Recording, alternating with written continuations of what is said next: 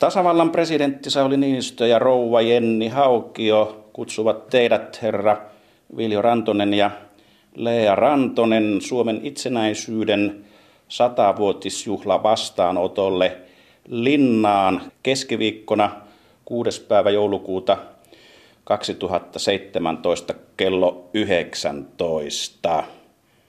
Viljo, millainen yllätys tämä kutsu oli? Se oli semmoinen yllätys, en minä ole osannut kuvitellakaan. En minä mitään sen kummempi sankaria tekoja ollut, vaan sinne mentiin aina kun mihin käskettiin ja pysyttiin. Mutta sattuneesta syystä niin ei tule linnaan lähettyä, vaan juhlia seurataan täällä kotisohvalla. Tästä seurataan ja se on liika vaikea. Koavun ja sitä tasapainoa eivät suo, että uskaltaisi lähteä semmoiselle reissulla. Täällähän minä ihan parhaita. Vaan siihen kahvipöytään en pääse. No kotona Leijan kanssa sitten nautitaan itsenäisyyspäiväkahvi. Jospas tämä suopikahvi. No Lea rouva, suopiko Viljo kahvia itsenäisyyspäivänä? Kyllä saapi, kolme kertaa päivässä. No Lea, mitäpäs sit meinaat niin kun erityisesti katsoa, kun linnanjuhlia seuraatte? Kyllä. Tuli mieleen tuo naisväen vuotetus. Kyllä on sekin mielenkiintoinen ja, ja yleensä sitä, sitä joukkoa jokaiselta ovesta tullut ja, ja kättely. Ja sinnehän Viljo paljon varmasti tulee sotaveteraaneja. Katotko sillä silmällä, josko tuolla tuttuja näkisi? Olen nähnyt viime syksynä, oli Tauno Tikkanen. Muita tuttuja ei ole ollut, veteraaneja. Miten sydäntä lämmittää todellakin, että teidät huomioidaan, jotka ovat Suomen itsenäisyyttä puolustaneet? Se arvostus on aivan erilaista kuin se oli alkuvuosikymmeninä. Ja minä vaan muistelen, että kun Koivisto tuli, niin se rupesi nousemaan, kun se oli itsekin Ilomatsissa, missä minä joudun olemaan. Niin se on nosti paljon tätä arvostusta. Vuonna 1943 19-vuotiaalle miehen alulle niin tuli kutsu Suomen itsenäisyyttä puolustamaan. Muistatko millaisia ajatuksia tuolla oli? No sitä en erikoisemmin, mutta sitä otettiin, koska niitä jo meni joka vuosi kaksi ikäluokkaa. Puoli vuotta oli sitten se koulutus Kuopiossa ja se oli minusta paras kesä. Siellä ei ollut yhtään hälytystä. Opeteltiin uimaan, niin me kuljettiin sillä kasarmilta Väinölän niemessä uimassa. Se oli se Kuopion kesä, niin varmasti paras koko sotaväen aikana. Ja puolessa vuodessa, kun teidät opetettiin sotimaan?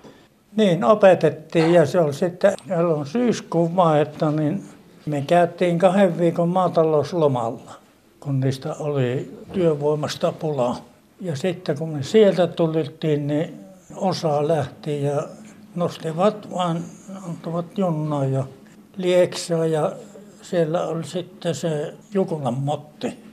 Ja siitä ne nosteli sitten niitä Rukajärvelle menevälle letkaa. Niitä on niitä autoja vaikka kuin pitkä kuorma-auton lavalla ja täydennykseksi ripottelivat. Ne vain jako, missä on vajausta. Pallo oli ensimmäinen tukikohta ja siitähän oli tapellut silloin 43. Siinä ei ollut yhtään ehyttä puuta kun oli reikittänyt ampua Ja sitten tie pikkuhiljaa vei Porajärvelle ja silloinhan ilmeisesti oli perääntymisvaihe jo meneillään. Niin, kun se, me sitten jouduttiin Leppoon siinä Vanisjärven rannalle ja saatiin olla saunassa ja täisaunassa. Ja sitten vielä oltiin se maaliskuulla Peukaloniemessä ei ollut kaukana, eikä ne ollut kuin 70 metriä ne asemat. Yhtenä yönä viskas Janni Ammuksen, vaan se oli kivärikompanian mies, niin siihen vartiopaikalle ja veti siihen piikkilanka estelle ja huomasi, että se on kuollut. Minä luulen vaan, että se oli heittimen.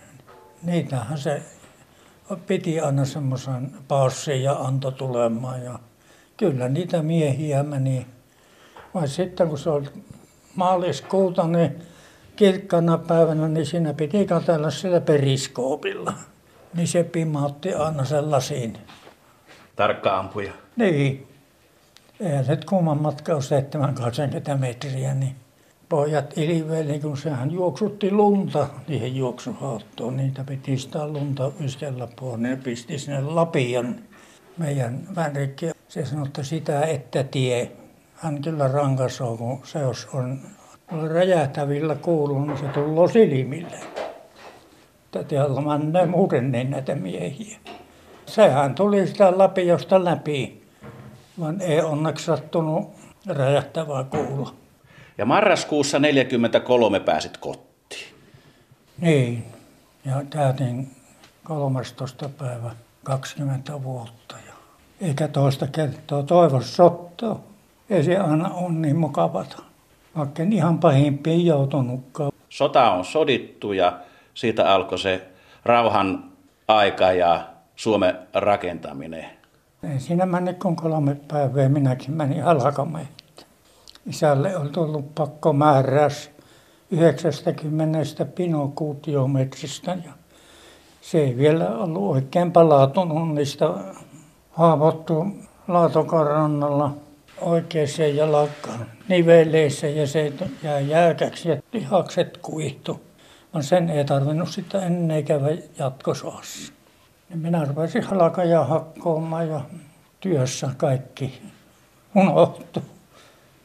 En minä ainakaan voi sanoa, mutta kyllä tämä on yllin kyllin kasvanut ja hyvinvointia tullut ja ne se on aikanaan kasvatut, niin eihän meillä ollut vaatteita eikä mitään.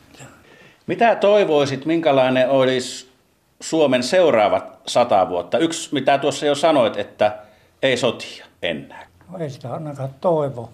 Nythän nuo härhyää joka puolella, että en minä nyt usko sitä, että ne ennen rupeaa tappelemaan. Se on sitten niin suuri tuho jo, että kun se silloin niin, niin siinä oli kestämistä.